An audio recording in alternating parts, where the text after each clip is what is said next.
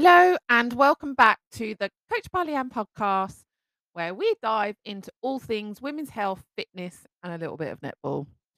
So, today we're going to debunk the myth of starting again on Monday and discuss why often fails in your fat loss journey. So, let's get started. So, how many times have you heard someone say, Oh, I start my diet again on Monday? And you've probably probably said it yourself, and I know I have. But why is it that Monday always seems like the magical day for a fresh start? When the truth is, Monday has become an excuse for us to delay change. We often fall into the trap of thinking that Monday is this perfect day to start all over, but in reality, this mindset sets us up for failure. So, the idea of starting again Monday often stems from the all or nothing mentality Many of us feel like we need a clean slate to begin your fat loss journey, and Monday represents a new week and a fresh start. However, this kind of mentality actually can hinder your progress and lead to a cycle of feeling like a failure and constant restarting. And the cycle continues. You have a bad day, or you indulge in something you think you shouldn't have, and you tell yourself, Oh, I'll start again on Monday and it gives you that excuse to continue to overindulge and overeat. But then when Monday rolls around again, you're often demotivated and already feeling defeated. And because you gave yourself an excuse to continue the overindulgence over the weekend, when Monday comes, you start those guilt feelings for allowing yourself to do so and that actually does very little for your motivation, and you can feel like you've got even more work to do. So, what can we do to break this cycle? And how can we stop relying on Monday to be the day that we get it all right? So, first of all, let's shift our mindset from this all or nothing to progress. It's really important not to think, not to assume that you have to be perfect on everything in terms of your fitness journey, in terms of anything in your life that you want to change. Change is hard. Understand that. So you're never going to be perfect. No one is. And if anyone tells you they are, I'm telling you now, they're absolutely bullshitting you. So it's really crucial to understand that fat loss is not a linear journey there are going to be ups and there are going to be downs, in more so in just the scales. So embrace that idea that every day is an opportunity to make better choices, regardless of what happened yesterday or what day of the week it is or what happened five minutes ago. We need to be kinder to ourselves and remember that change takes time. One bad day or even a bad week doesn't mean that we have failed. We just need to keep pushing forward.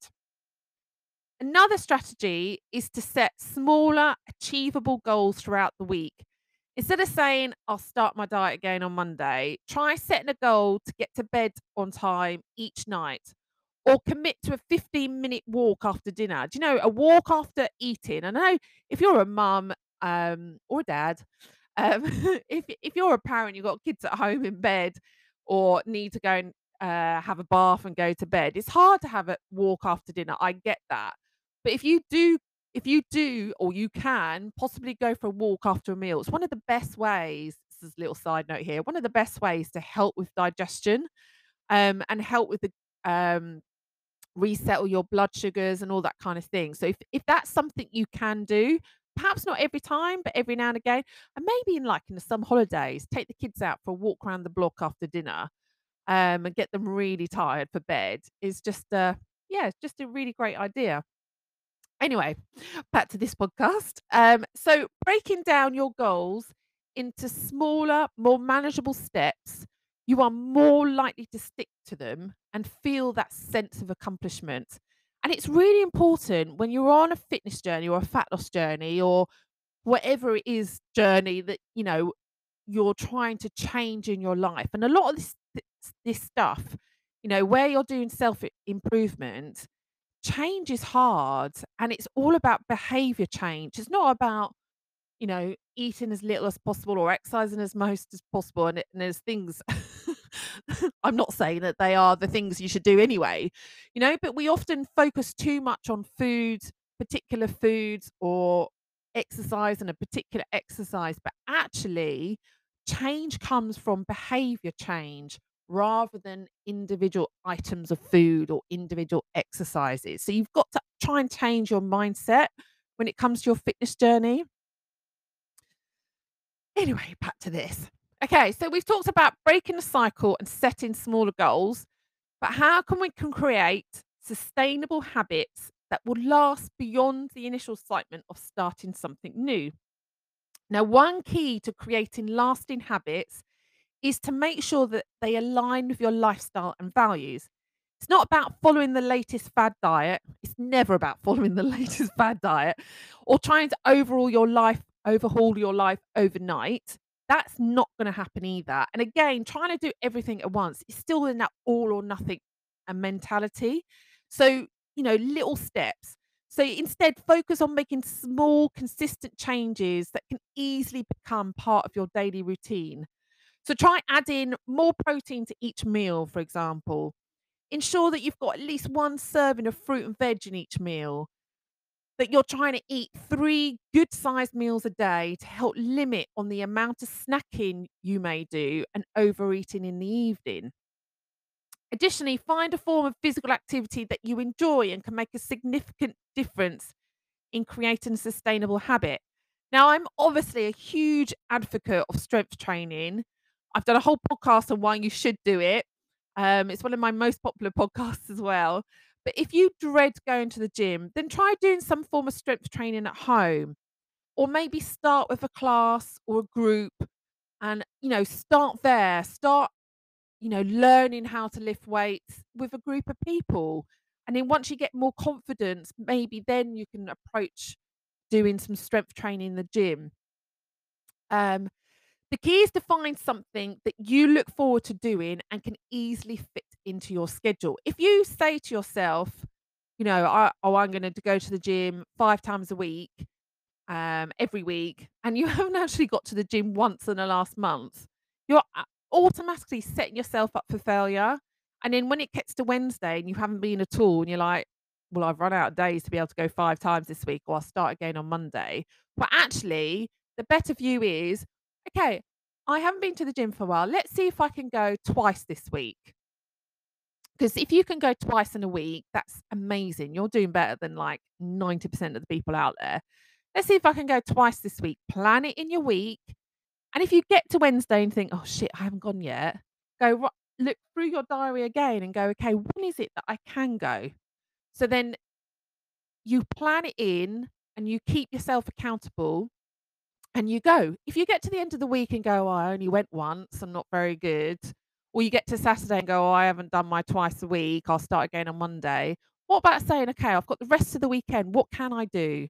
What can I okay, maybe I can't get to the gym and do like an hour's workout, but I could be at home, I could do 20 minutes. I could do a quick 20 minutes, body weight, dumbbells, whatever, using a band. And and then you get out of that feeling of, oh, I'll just wait till Monday and I'll start again. And so finally, don't forget the power of accountability. Whether it's finding a workout buddy, and that's a great thing to keep you accountable, a coach, I know someone, or joining a support group, having a community that shares your goals can offer encouragement and support. And that can be incredibly beneficial.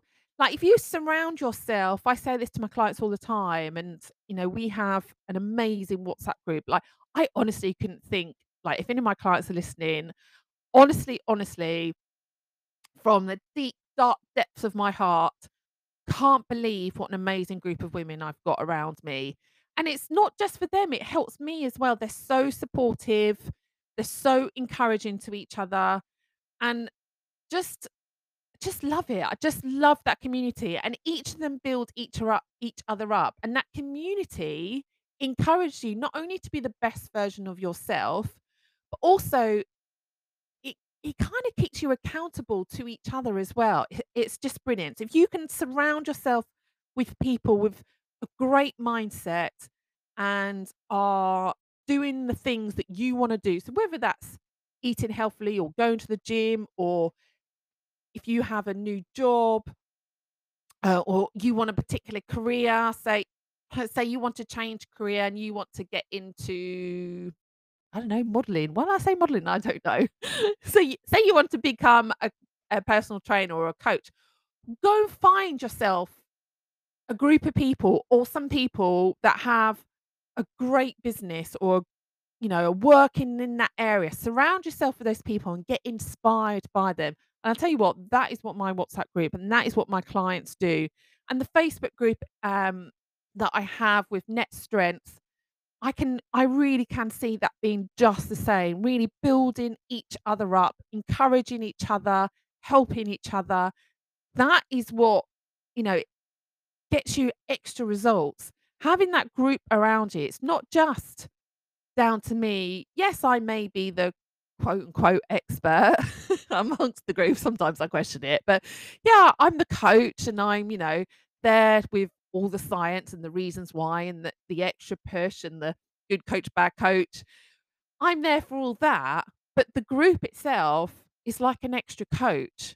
They're all like the extra coach that you can have. So, you know, it's it's really good if you are um, working with another coach or if you're working with a personal trainer, but the community that surrounds that is fantastic. But that is why, you know, like um, groups of things. So whether that's Weight Watchers or Slimming World, where they have groups, that's why they have it because you get that extra community. Or if you go to the same class, like for example, how I started uh, CrossFit, and that group of people that are there week in, week out, because most people have the same sort of schedule, don't they? Working schedule.